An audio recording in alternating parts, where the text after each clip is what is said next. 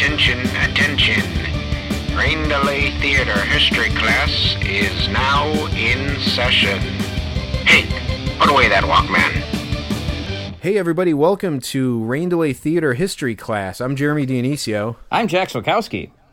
And uh, yeah, like we um, promised in a previous episode, um, we're going to be uh, putting these um, little history lessons into our uh, feed here, uh, Jack. And uh, um, they're going to be little kind of bite-sized uh, mini-sodes, and um, we'll each be taking turns uh, kind of giving a little history lesson on uh, a baseball player from our past, uh, or from before our past, before our like baseball uh, memories. And um, yeah, we, we should be uh, hopefully teaching you guys about new guys.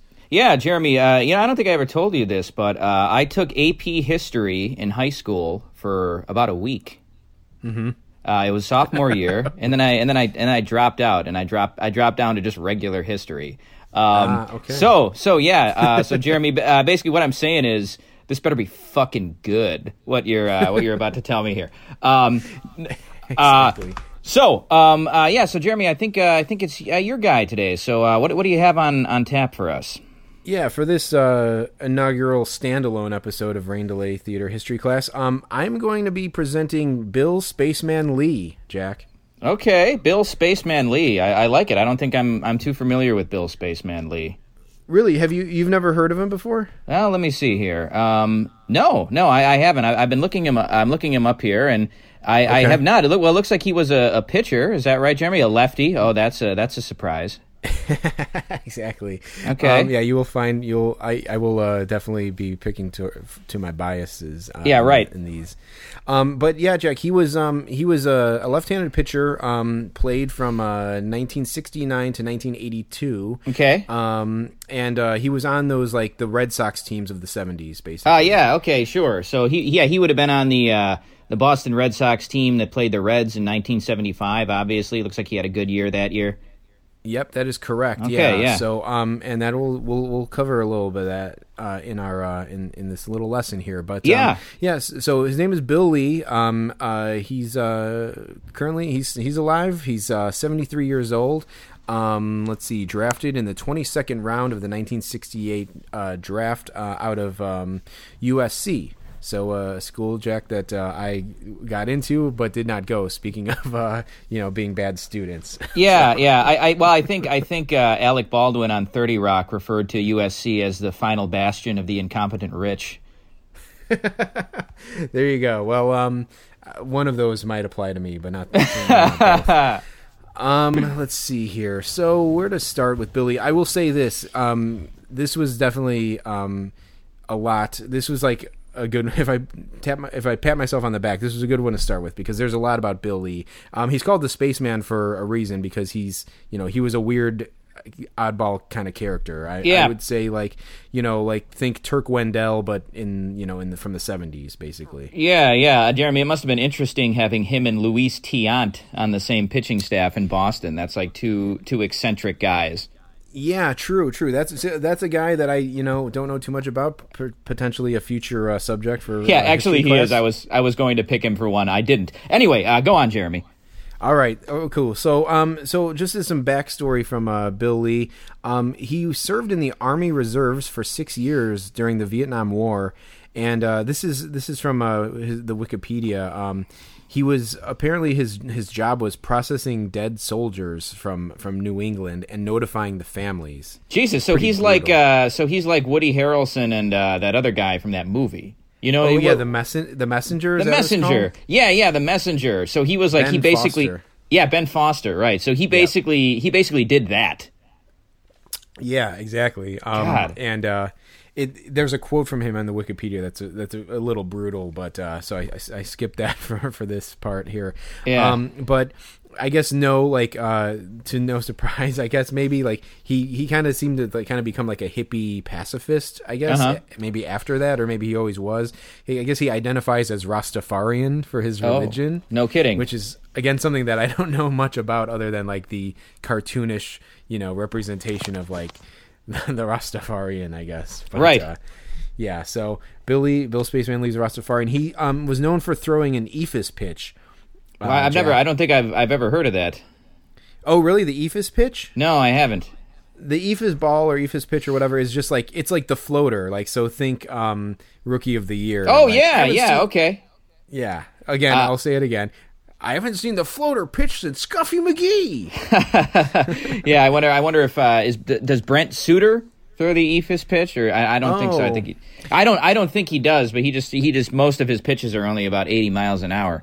Um, yeah, ex- exactly. But uh, yeah, yeah, you certainly don't see the eephus pitch much anymore, Jeremy. No, no, and like I think that there's there's players who like claim to throw variations of it. So maybe Brent Suter does try to throw a variation, but uh, it's like a pitch that just doesn't move. It's almost like a knuckleball, but I think it like I think it like floats more than a knuckleball. I think knuckleballs balls kind of drop down out of like the strike zone. Sure.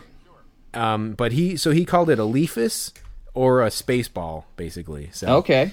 he's very on brand. I think if you know if if if marketing was more bigger back then, like I'm sure he would have like T-shirts and um you know things to buy, little novelties. And Yeah, stuff. you know his bo- his bobblehead would be like him in a spacesuit. You know. exactly. Which um incidentally, there there is there was a there's a card like a picture floating around out there. I think it might have been on the cover of uh, Sports Illustrated where he threw out a pitch. It's him. It's a picture of him throwing a a, a pitch from the mound in a space suit, kind of. like, Wow. Okay. Well, is this Yeah. from like after his playing career was done? I don't know the I don't really know the story behind his um behind that picture, but Yeah. uh, yeah, that's I guess that's one area that I didn't get to. But um, so so mo- a little bit more about uh, Bill Lee. Um, he did pitch in the 1975 World Series, Jack. Um, and he he left two games, uh, games game two and game seven with the lead. Wow. Um, he had pitched the Red Sox to uh, a lead, which they incidentally both ended up losing. Mm-hmm. So he did his job. Um, you know, Did he? Did Jeremy? Did he start Game Seven of the World Series, or did he come in and relief?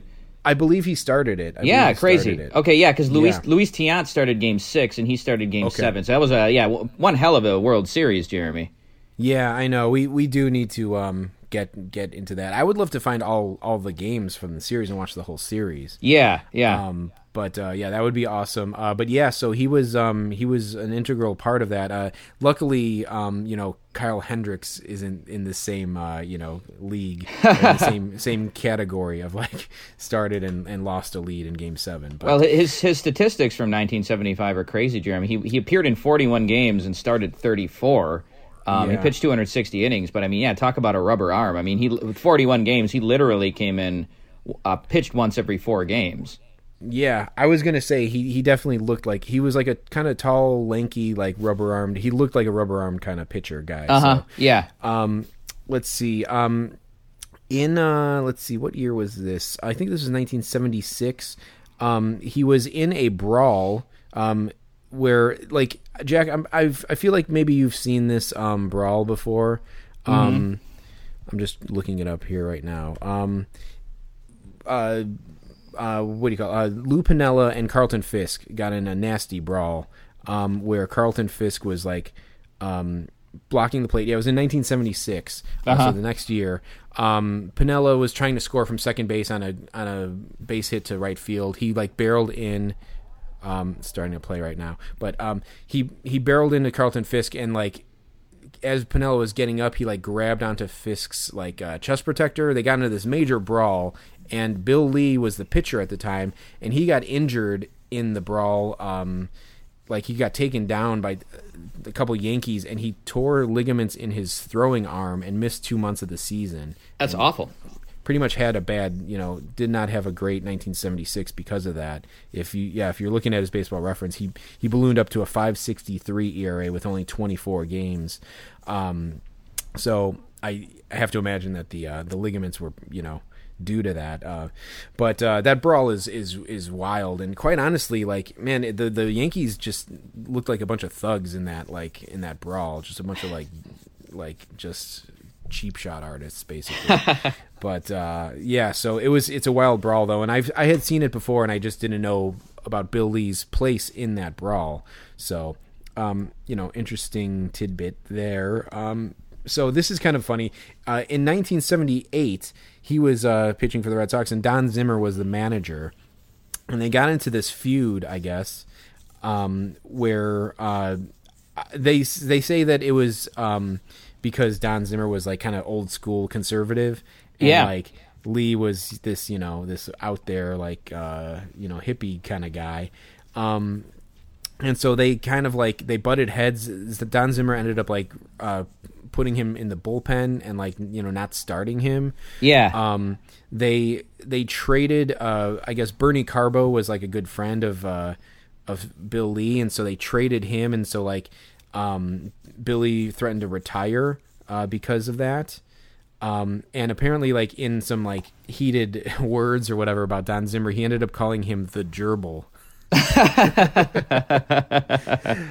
um, which I can I can kind of see it. I can kind of see the resemblance a little bit.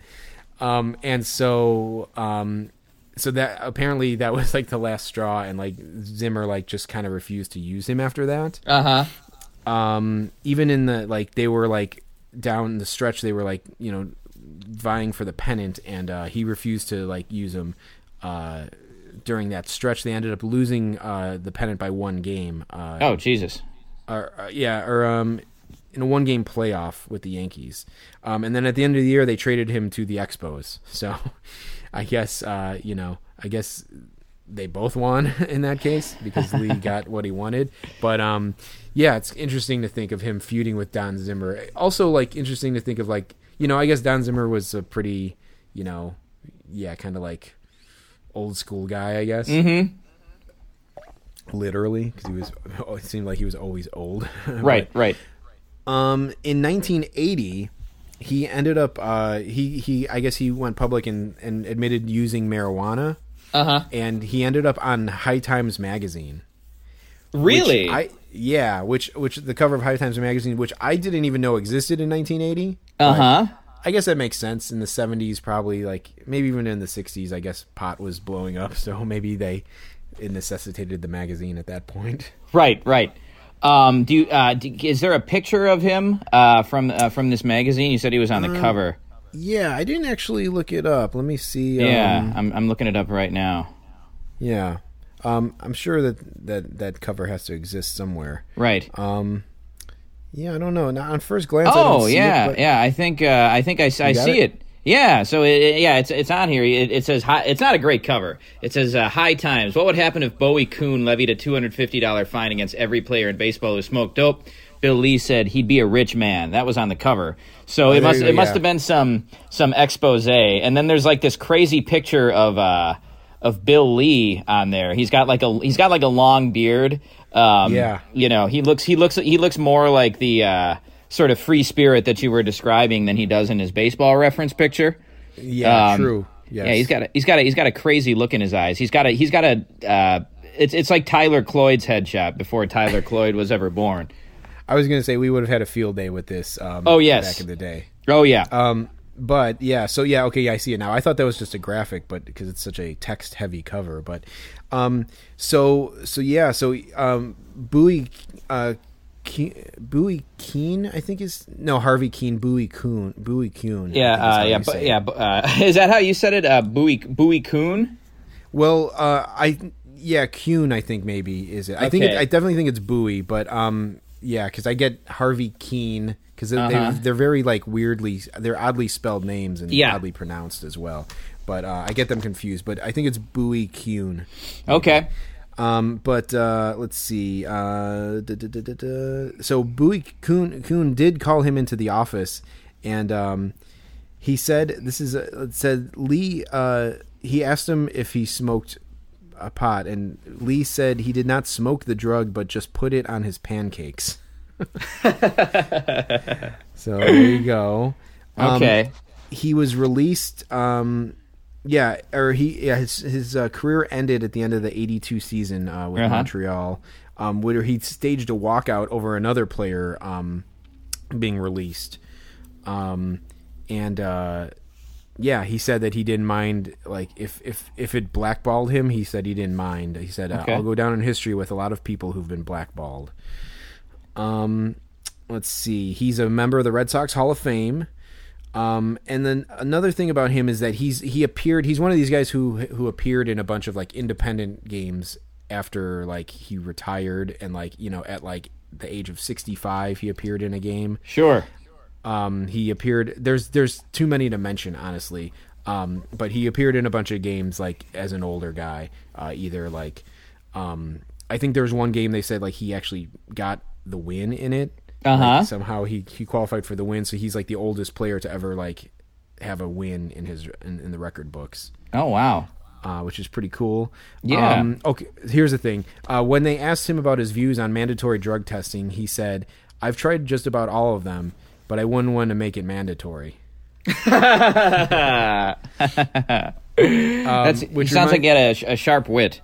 Yeah, which reminds me. of- Do you know the Mitch Hedberg joke? That's kind of similar to that, Jack. I I used to do drugs. Uh, I still do, but I used to too. exactly. There you go. Yeah. go. Oh yeah. I saw Mitch. I saw Mitch Hedberg live, Jeremy. I think I've told you that before. Uh, I don't. I'm trying to remember. I also saw him live, Jack. Nice. Well, uh, that's pretty- yeah, that's crazy. I, I saw him probably about a year before he died. Wow, that's okay. Well, we'll have to we'll have to go uh, off uh, off pod to discuss that. to discuss that. Yeah. Yeah, so that's that's that's pretty cool. Um, so then he got like involved in. He moved to Vermont, I guess, after he retired, and he got involved into politics. And Yep. um, he um announced plans to run for the president of the United States for the Rhinoceros Party. Jack. Really.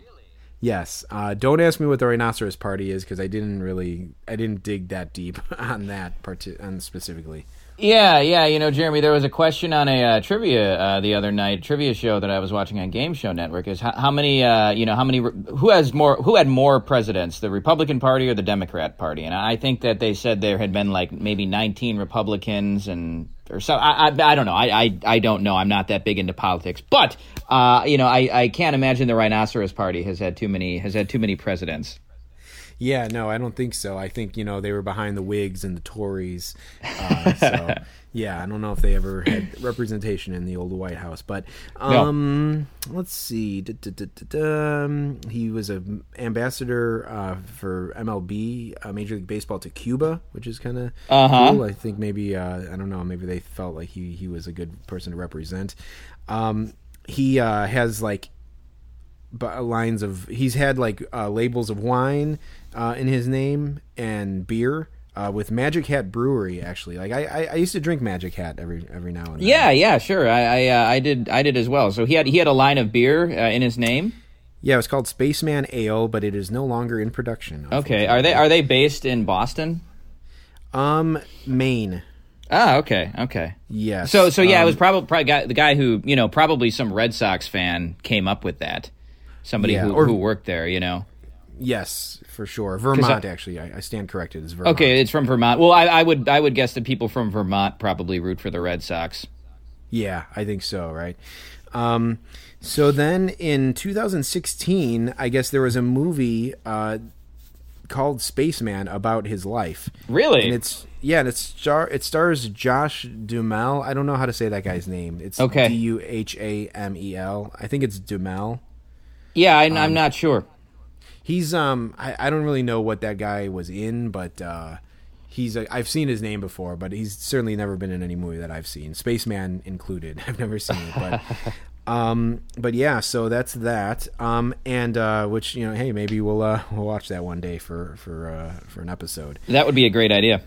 Yeah. Um, and then my last note that I want to put in here is that um, he was the subject. This one's a little near and dear to my heart, Jack. He was the subject of a 1996 song, What Bothers the Spaceman, by none other than John Flansburgh, one half of They Might Be Giants, uh, his solo band called Mono Puff.